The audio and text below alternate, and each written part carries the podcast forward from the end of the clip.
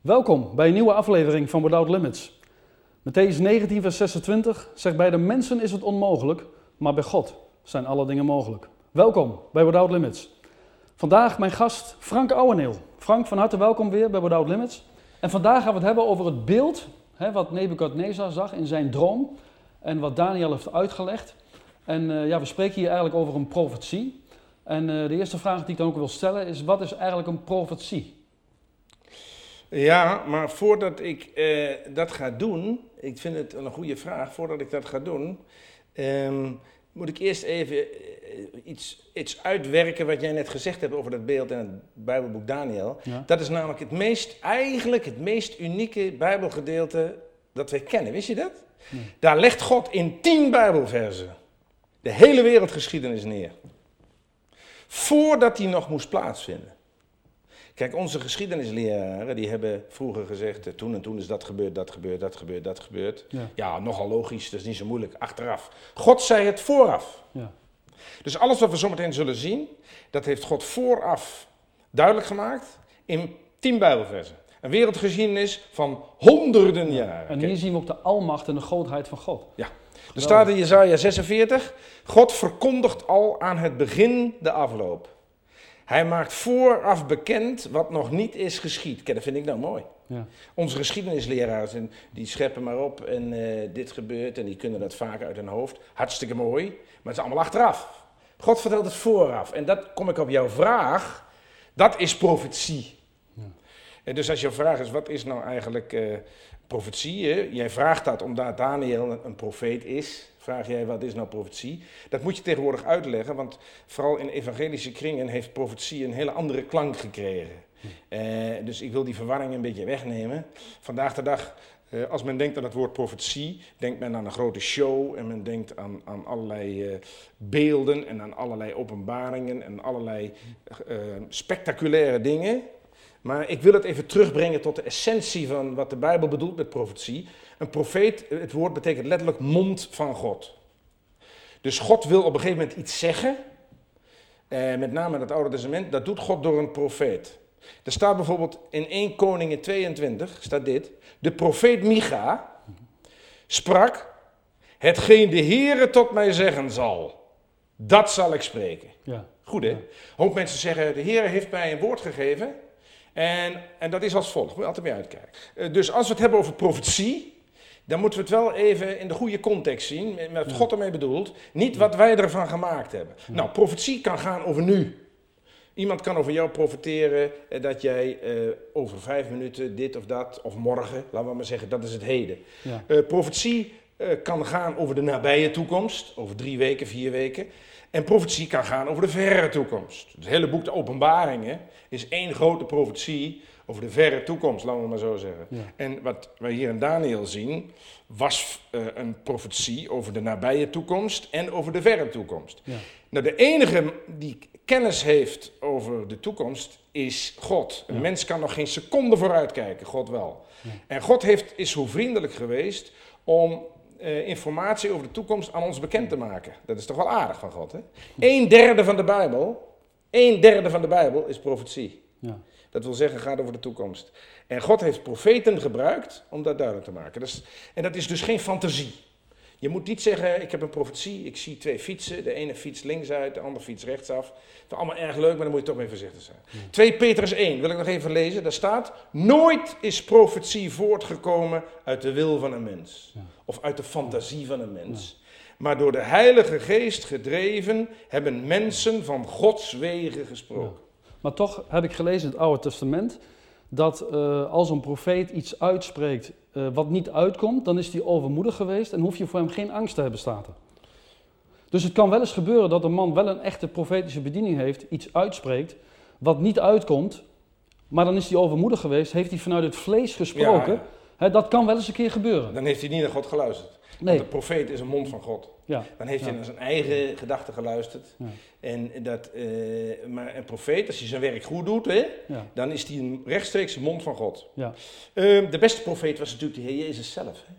Vijftig keer wordt van de Heer Jezus gezegd dat hij een profeet was. Hij zegt bijvoorbeeld in Johannes, um, hetgeen de Vader tot mij zeggen zal, dat zal ik spreken. Ja. Dus Toen dit men aan de Heer Jezus vroeg, wie bent u, zegt hij geheel wat ik u ook zeg. Met andere woorden, elk woord dat ik uitspreek is een woord van God. Ja. Daarom kon hij ook zeggen, wie mij gezien heeft, heeft de Vader gezien. Daarom kon hij ook zeggen, ik ben de openbaring van de Vader. Hij was de beste profeet. Vandaar dat de Heer Jezus in Openbaring één ook genoemd wordt, de getrouwe getuige. Amen? Ja, amen. Goed, profetie, daarom ben ik blij met het onderwerp, is belangrijk. Het is geen... Het is geen uh, um, laten we maar zeggen, theologie voor geïnteresseerden. Er staat in Openbaring één, vers drie... Zalig hij die voorleest... En horen. En horen de woorden der profetie... en bewaren hetgeen daarin geschreven staat... want de tijd is nabij. Hier staat letterlijk... gelukkig zij die voorlezen... dat doen wij vanavond gezellig hier... en gelukkig zij die daarnaar luisteren. Ja. En waarom is profetie belangrijk? Dat staat in Openbaring negentien... het getuigenis van Jezus is de geest van de profetie. Zie je? En de Heer Jezus zegt in Openbaring tweeëntwintig, ik kom spoedig, zalig hij, gelukkig hij die de woorden der profetie bewaart. Goed hè? Ja. Nou, eh, en dus met andere woorden, die, die nadenkt over die dingen die gaan gebeuren. Ja. En die dingen die gaan gebeuren hebben te maken met Jezus' komst. Ja, en daarom zegt eh, Paul, eh, Johannes in Openbaring tweeëntwintig vers tien, verzegel de woorden van de profetie van dit boek niet. Want de tijd is nabij. Een hoop mensen zeggen, ah, dat is niet interessant, de toekomst. We leven nu en dit en dat en dat. Nee, verzegel de woorden van de profetie van dit boek niet, want de tijd is nabij. Nee. En nog eentje, als het mag, hè, als het mag. twee Petrus één, dan zegt Petrus, gij doet wel acht te geven op het profetische woord. Ja. Met andere woorden, Paul, Petrus zegt eigenlijk, jullie zijn slim. Jullie geven acht op het profetische woord als op een lamp die schijnt in een duistere plaats. Totdat de dag aanbreekt en de morgenster opgaat in uw harten. Maar de Bijbel zegt ook, streef naar de hoogste gave. Ja, dat dat de gave van profetie dat betekent is. Eigenlijk, dat, betekent eigenlijk, dat, is, dat, dat betekent eigenlijk dat als je mond van God mag zijn, dat betekent dat je heel dicht bij God leeft. Hm. Maar, zegt twee Petrus één vers twintig, geen profetie der schrift laat een eigenmachtige uitlegging toe. Hey, ja, hey, ja. Dat is wat jij bedoelt. Ja, prachtig. Kun je zeggen, profetie is dus moeilijk, ja. Hoe, hoe, en, en dan kom ik weer op jouw vraag, streef naar de hoogste gave. Er is maar één manier waarop je profetie kunt uh, bedrijven, dat is door de Heilige Geest. Ja. De Heer Jezus zegt in Johannes zestien, de Heilige Geest zal u alles te binnen brengen. Hij zal u de weg wijzen tot de volle waarheid en de toekomst zal hij u verkondigen. Ja. Ja, heel mooi. En dat doet een profeet, zoals bijvoorbeeld in het Oude Testament, Ezechiël, Jesaja, ja. Jeremia, Zacharia en Daniel. Ja, maar als we nou, jij hebt het over die andere profeten, uh, waar verschilt Daniel nou in ten opzichte van die andere profeten die je net noemde? Um, um, substantieel. Daniel is, uh, er zijn er dus in het Oude Testament heel wat, de kleine profeten, de grote profeten, en Daniel neemt een aparte plek in, want God had tegen hem gezegd in hoofdstuk tien... Dan zegt God tegen Daniel, ik ben gekomen om u te verstaan te geven wat u in het laatst der dagen overkomen zal. Het is een gezicht aangaande de toekomst. Wel nu, alle profeten in het Oude Testament hadden het over Israël. Dus als jij wil weten hoe zit het met de toekomst van Israël, dan uh, staat het Oude Testament vol mee. Ja. Daniel heeft geprofeteerd niet alleen over Israël, maar ook over alle andere volken. Okay. Daniel is de enige profeet in het Oude Testament die het ook heeft over de Chinezen en de Fransen en de Spanjaarden. Met name over het werelddeel Europa. Als je wilt weten wat de toekomst is van de landen en volkeren buiten Israël, moet je naar Daniel. Men noemt Daniel wel het op, de openbaring van het Oude Testament. En is dat ook uh, waar we het vandaag eigenlijk over hebben, over die droom van Nebukadnezar, heeft dat ook met Europa te maken? Ja. Ja, dus als ik aan het begin zeg die, uh, dat God in tien Bijbelversen de hele wereldgeschiedenis blootlegt, ja. dan, dan legt God daar de wereldgeschiedenis bloot van, van alle grote koninkrijken in deze wereld, ja. buiten Israël. En als we kijken hè, naar, de, naar deze profetie, hè, naar, naar deze droom die Nebukadnezar heeft gehad, uh, vertel er eens iets over. Nou, die Nebukadnezar, die, die, dat is een koning, hè? Laten we details even bij de beschouwing. Die lag in zijn bed en die droomde. En, um, en God heeft aan deze koning een, een heel groot beeld laten zien. En zoals ik al zei, in dat beeld zit verborgen de wereldgeschiedenis, let op, voordat die plaatsvindt, vind ik goed. Ja. Hoe vaker ik erover nadenk, hoe mooier ik de Bijbel vind. Sommige mensen zijn juist door het bestuderen van die profetie van het beeld van Daniel tot de conclusie gekomen, de Bijbel is een boek van God. Want de hele wereldgeschiedenis staat in detail beschreven, terwijl niemand er nog vanaf wist. Er wordt daar gesproken over het Romeinse Rijk, terwijl het woord, met het Romeinse woord het Romeinse Rijk niet eens kende. Maar dat had God al gedaan. En dat openbaart God aan een koning in een droom. Ja.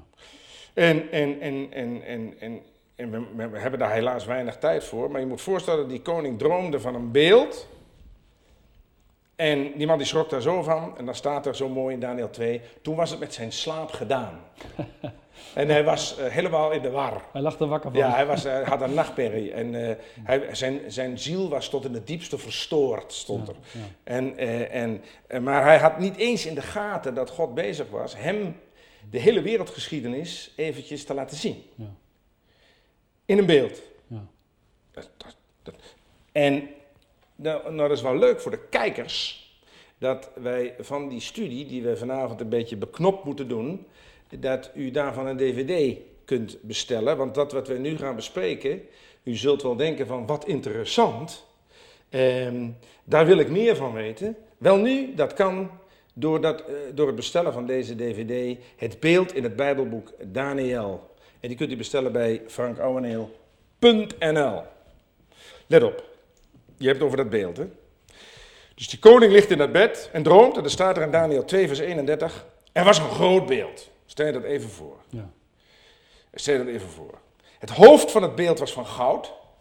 Staat er. Zijn borst en armen waren van zilver. Zijn buik en lendenen van koper. Zijn benen van ijzer. Zijn voeten deels van ijzer, deels van leem. Dus dat is een, raar, een heel raar beeld. Ja. Gouden hoofd, zilveren borst enzovoort. En, en dat had die koning gezien. Een beeld bestaan uit allerlei soorten materialen. En hij roept de... de profeet Daniel bij zich. Ja, ja eerst zijn eigen uh, Ja, maar die bakte daar niks van. Dat, dat waren natuurlijk, ja. hij, hij had natuurlijk allemaal assistenten, maar hij was een goddeloze koning. Ja. Het was al geweldige genade van God dat hij aan een goddeloze koning openbaarde wat de wereldgeschiedenis zou zijn. Ja. En die goddeloze koning had allemaal goddeloze uh, knechten, maar die bakte er geen fluit van. Ja. De, kortom, de, heel simpel, zij waren geen mond van God. Ja. Maar Daniel was een, een, een profeet die heel trouw was aan God. En God zegt, aan jou ga ik vertellen wat de betekenis van het beeld is. Want Daniel zegt ook tegen Nebukadnezar, mij nu is deze droom geopenbaard. Dat zegt hij heel bescheiden. God heeft aan mij verteld, Nebukadnezar, wat die droom betekent. Ja. En nou moet je opletten. Ja, en hij wist wat Nebukadnezar gedroomd had, zonder dat ja, Nebukadnezar verteld had wat hij gedroomd ja, had. Dat, dat, dat zijn die dingen waarvoor ons helaas de tijd ontbreekt. Want als je, en daarvoor moeten de mensen ook die dvd bestellen. Want als je dat helemaal nagaat, hoe uiteindelijk Daniel dat beeld uitlegt, dat is op zich al een heel verhaal. Maar wij moeten er om destijds willen, eh, een beetje helaas, een beetje vlug doorheen. Maar dat beeld bestaat dus uit verschillende materialen. En de wereldgeschiedenis legt God uit en het begint met het hoofd en het eindigt met de voeten. Ja, ja dat is top. Met andere woorden, God zegt eigenlijk, eh, kijk naar dat beeld. De wereldgeschiedenis begint met het hoofd, gaat zo naar de borst, naar de lenden, de benen en de voeten. En ik verklap je vast, wij in tweeduizend tien, wij leven in de tijd van de voeten van het beeld. Ja. Toen Daniel dat beeld uitlegde aan Nebukadnezar, leefde zij in de tijd van het hoofd van het beeld. En daartussen hebben we het zilver gehad, eh, het koper enzovoort enzovoort. En wij zijn inmiddels aangeland bij de voeten van het beeld. Maar dat is nog een verrassing, dat vertel ik straks zo meteen pas. Maar in dat beeld, wat u hier dus een beetje kunt zien. In dat beeld, van boven naar beneden, gaat de wereldgeschiedenis. En waarom bestaat dat beeld uit allemaal verschillende materialen? Elk materiaal is eh, een ander koninkrijk in de wereldgeschiedenis. Ja. Of we hebben het over vier verschillende koninkrijken ja. die hiermee ja. te maken hebben. Ja. Ja. Er zit dus eigenlijk een chronologie in. Ja. Dus dat is het mooie. De, bij wijze van spreken, als je met het hoofd van het beeld begint tot aan de voeten, tikt als het ware de klok mee. Ja, want het heeft met, ook met, uh, uh, hoe zeg je dat, uh, dispensatie misschien, met, met, met tijds, tijdperken te maken? Ja. Nou, heel simpel. Het heeft te maken met wat jou en mijn geschiedenisleraar in de geschiedenislessen heeft lopen vertellen. Laten we maar beginnen met het hoofd van het beeld. Uh, Daniel zegt tegen Nebukadnezar, tegen die koning, in Daniel twee vers zeven en achtendertig, gij, o koning, zijt dat gouden beeld. Gouden, sorry. Gij, o koning, zijt dat gouden hoofd. Klopt, zegt mijn Bijbels, zegt mijn geschiedenisleraar. De wereldgeschiedenis begon met het Babylonische Rijk. Nebukadnezar stond aan het hoofd van het Babylonische Rijk. Goed, hè? Ja, ja. Dat, dat, dat kan mijn geschiedenisleraar leuk vertellen. Maar God vertelt het voordat dat rijk als het ware tot volle ontplooiing is gekomen. Ik heb het even opgezocht. Dat was uh, zeshonderdzes tot vijfhonderdnegenendertig voor Christus. Ja, is achteraf makkelijk te vertellen. Hè? Ja. Maar God zei het vooraf. Goed, ja. Hè? Goed, dan zegt Daniel tegen Nebukadnezar in, in hoofdstuk twee vers negenendertig a. Doch na u zal een ander koninkrijk ontstaan. Geringer dan de uwe. Dat is het zilver, zie. Ook het materiaal was steeds minder. Het beeld, het hoofd was goud, een groot koninkrijk. Daarna een zilveren koninkrijk, wat kleiner. Klopt, want na het Babylonische Rijk kwam het Medisch-Persische Rijk, plus minus vijfhonderddertig voor Christus. Ja. Zegt mijn geschiedenisleraar. Ja, zegt God, maar ik vertel, voordat het Rijk überhaupt bestaat, vertel ik al dat het gaat komen. Goed, hè? En dat vertel ik aan een koning die op zijn bed ligt en die ik een droom geef met een beeld. Goed, hè? Dan gaat de geschiedenis verder. Dus, eh, nou zijn we inmiddels aangeland bij, eh, de buik en het bij, de, bij de buik. Hier bij de buik van het beeld. Kunt u allemaal zien op de D V D. Dan zegt Daniel tegen Nebukadnezar in vers negenendertig b. En weer een ander koninkrijk van koper. Dat heersen zal over de hele aarde. In Daniel acht leren wij dat dat Griekenland is. Koper. Niet zo groot als het Babylonische Rijk, goud. Niet zo groot als het Medisch-Persische Rijk, zilver. Wat kleiner. Ja, zegt mijn eh, geschiedenisleraar, dat klopt. Dat was het Griekse Rijk onder Alexander de Grote. Ja. Plus minus driehonderddertig voor Christus. En, en de Bijbel zegt, het zal heersen over de hele aarde. Klopt. Het Griekse, het, het Griekse Rijk strekte zich uit van waar nu Engeland ligt tot waar nu Pakistan ligt. Het verhaal gaat dat Alexander de Grote in zijn bed lag te huilen, omdat er niet meer land in te nemen was. Hij had de hele wereld veroverd en hij zat gewoon te janken, omdat uh, hij niks meer veroveren kon. Zo groot was het Rijk. Klopt, zegt God, voordat het Griekse Rijk komt, het zal heersen over de hele aarde. Zegt mijn geschiedenisleraar achteraf, zegt mijn God vooraf. Amen. Snap je wat ik bedoel? Is dat mooi of is dat ja, mooi? Ja. En dat brengt ons op de volgende vraag. Op de volgende vraag, nou, welk tijdperk we nu dan leven? Ja, dat heb ik namelijk al even gezegd. Um, wij leven in de tijd van de voeten. Um, Babylonische Rijk, klopt precies, allemaal gebeurd. Daarna het Medisch-Persische Rijk, allemaal gebeurd, klopt precies. Daarna het Griekse Rijk, klopt. Dan zijn we inmiddels bij de benen van het beeld. Dan zegt Daniel, het vers veertig van Daniel twee, en een vierde koninkrijk zal hard zijn als ijzer. Een vierde koninkrijk. Mijn geschiedenisleraar zegt ook, er zijn vier grote koninkrijken geweest. Babylonisch, Medisch-Persisch, Grieks, Romeins. Klopt. Maar God vertelt het voordat het gebeurt.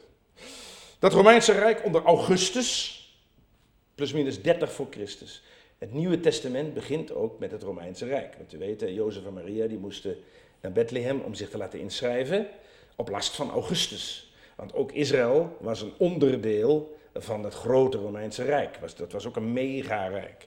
En in dat Romeinse Rijk lag een heel klein staatje Israël. En ook daar wilde Augustus weten wie wonen daar allemaal. En zo begint het Nieuwe Testament. Dat ze allemaal naar Bethlehem gingen om zich te laten inschrijven op last van keizer Augustus. Weten wij achteraf. God zegt vooraf dat dat koninkrijk zou komen. Dan nu, dat Romeinse Rijk heeft als hoofdstad Rome. Want daarom heet het ook Romeinse Rijk. Uh, de Romeinen waren de inwoners van de stad Rome. Want nu, wij leven in die tijd. In negentien zevenenvijftig is het Verdrag van Rome vastgesteld, waarin dat, dat Romeinse Rijk um, als het ware zijn eenheid uh, heeft vastgelegd. Het Verdrag van Rome. Ja. Dat is helemaal niks bijzonders. Degenen die in negentien zevenenvijftig de Bijbelse profetieën goed kenden, die wisten, dit is profetisch. Want dit, dat dat in Rome gebeurt, dat betekent dat we aangeland zijn in, in de samenvoeging van een verbrokkeld Romeinse Rijk. Want, hahaha, wat zegt Daniel tegen Nebukadnezar in vers eenenveertig? De voeten en de tenen van het beeld zijn deels van ijzer en deels van leem. Dat koninkrijk zal geen samenhangend geheel vormen, zoals ijzer zich niet vermengt met leem. Ziet u dat? Dat Romeinse Rijk is in de verleden uiteengevallen. Daar is geen fluit meer van over. Wij proberen dat wel aan elkaar te plakken met de Europese Unie en met de euro en alles. Maar, de, maar, maar God zegt al tegen, tegen Nebukadnezar dat rijk, dat, dat, dat, dat zal helemaal uiteenvallen. Dat klopt. Het zal deels van ijzer zijn, deels van leem. En, en wij leven in de tijd van de voeten van dat beeld. En die voeten vormen dan één geheel met de benen. De benen is, is, is dus het Romeinse Rijk. De voeten is het laatste restje van het Romeinse Rijk. Verbrokkeld, daar leven wij middenin. Dus eigenlijk zwak. Zwak. Europa is verbrokkeld. Wij kunnen natuurlijk, uh, wij kunnen natuurlijk heel erg uh, gedreven alles proberen bij elkaar te voegen en, en eenheid te maken. Maar uh, die, die vijftig, zoveel landen in Europa, uh, dat wordt natuurlijk nooit een eenheid. Uh, dat kunnen we nou wel willen, maar dat lukt maar slecht. Ja. Kijk alleen al naar de verschillen tussen Nederland en België of tussen Nederland en Duitsland en ga zo maar door. En een Engeland die er niet bij wil horen. De Bijbel heeft geprofeteerd, dat gaat gebeuren. Ja. Het lijkt alsof het, een, een, een, een, of, alsof het Romeinse Rijk, het, het hoofdstad Rome, Europa, alsof dat een eenheid is. Maar in feite eh, is het deels van ijzer, ja. deels van leem. En is dat dan ook een teken dat we in de eindtijd leven? Juist, dat is nou een goede vraag zeg. Want op het moment, die koning die, die even terug naar Nebukadnezar ligt in zijn bed te dromen, ziet dat beeld, let op die voeten, ziet dat dat, dat, dat beeld, dat staat dus ook helemaal niet goed op zijn sokkel. Hè? Dat, dat, dat, dat die voeten waren deels van ijzer, deels van leem. Ja. Eén tikje en het beeld ligt om natuurlijk. Ja, hè? Dus ja. alle koninkrijken van de wereld, hoe machtig ook, één tikje en ze liggen ja, om. We lezen toch ook dat er een steen viel? Ja, ja dat is ja. het. Hè? Ja, nou ben je mij voor. Nou ben je, nou ben je mij voor. Maar dus even, in, even, nog, even de zaak goed stellen. Wij, wij leven in de tijd dat, dat, dat, dat, dat het laatste restje van het Romeinse Rijk, ja. wat wij Europa noemen, wat met feitelijke hoofdstad Rome, dat dat uh, uh, verbrokkeld is. Ook al lijkt het dat wij het aan eens aan het smeden zijn, het is nog steeds verbrokkeld. Wel nu, als die Nebukadnezar goed naar die voeten kijkt en ziet dat dat beeld zeer zwak is, dan staat er in vers vijfenveertig, en dan kom ik op jouw punt, zonder toedoen van mensenhanden raakte een steen los en verbrijzelde het beeld. Wauw! Elk moment kan die steen komen, want die steen is Jezus Christus. Amen. Er staat in Handelingen vier vers tien, Jezus Christus is de steen die door de bouwlieden is versmaad, en die nochtans tot hoeksteen is geworden. En de Heer Jezus zegt zelf in Lukas tien, de steen die de bouwlieden hadden afgekeurd, deze is tot een hoeksteen geworden. Let op, ieder op wie de steen valt zal worden vermorzeld. Dat komt spoedig. Wij leven dus in de tijd van de voeten van het beeld. Een verbrokkeld Europa, het lijkt wat, maar het is niks. Eén tikje het licht om en dat tikje zal spoedig komen. Ja. Want als eh, Nebukadnezar aangeland is bij die voeten, komt daar van de grote hoogte een enorme steen. En dan staat er in vers vijfendertig, de steen werd tot een grote berg die de hele aarde vervulde. Dat is natuurlijk prachtig, hè? Ja. Ja. En wat betekent dat? Dat er dus... Dat de Jezus komt spoedig. En dan gebeuren er allerlei dingen. En dan zal hij zijn eigen koninkrijk oprichten. Eigenlijk is, en ik zeg het met eerbied, dan komt het koninkrijk van Jezus Christus. Dat is eigenlijk het vijfde koninkrijk. Ja, want er wordt ook al in dit gedeelte uh, van Daniel twee gezegd, uh, wordt gesproken over een koninkrijk. En uh, Johannes de Doper en Jezus in Matthäus twee en drie, die zeggen ook, bekeert u, want het koninkrijk der hemelen is nabij gekomen. Precies, precies. Ja.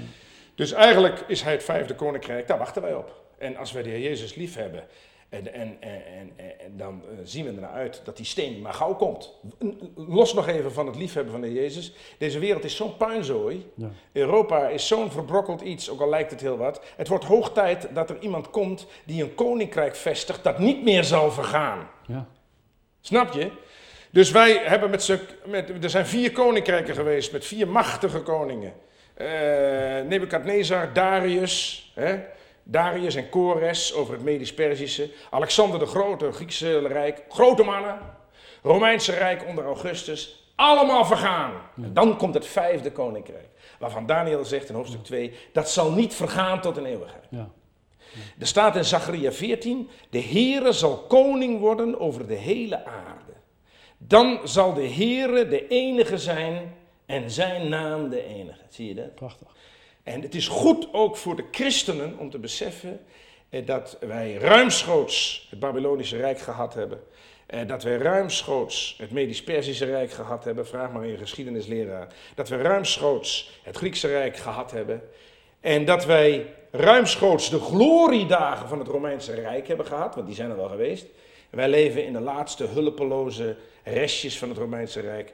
De voeten, deels van ijzer, deels van leem.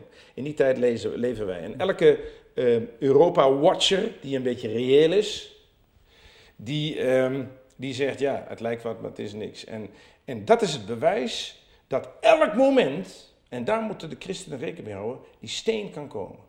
Dus de steen, de Heer Jezus, die afgekeurd is door de, bouwmen, door de bouwlieden, maar geworden is tot een hoeksteen. Die steen gaat spoedig vallen. Ja. Maakt een einde aan alles wat de wereld bij elkaar heeft uh, ge- geklunst. En wat de wereld bij elkaar heeft gekunsteld. Dan zal de Heer Jezus, bij wijze van spreken, laten zien hoe het moet. En dan komt het vijfde koninkrijk en dat zal niet vergaan tot een eeuwigheid.